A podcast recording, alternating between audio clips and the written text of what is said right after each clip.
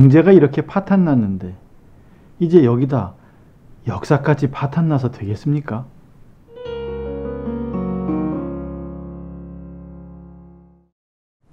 먹고 살기가 얼마나 어렵습니까?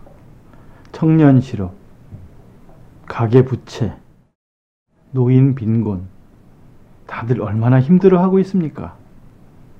이제 박근혜 정부는 역사를 파괴하려고 합니다.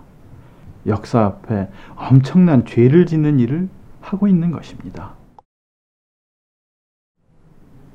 역사책 건드리지 마시고 역사를 바꾸는 좋은 대통령이 되시기 바랍니다.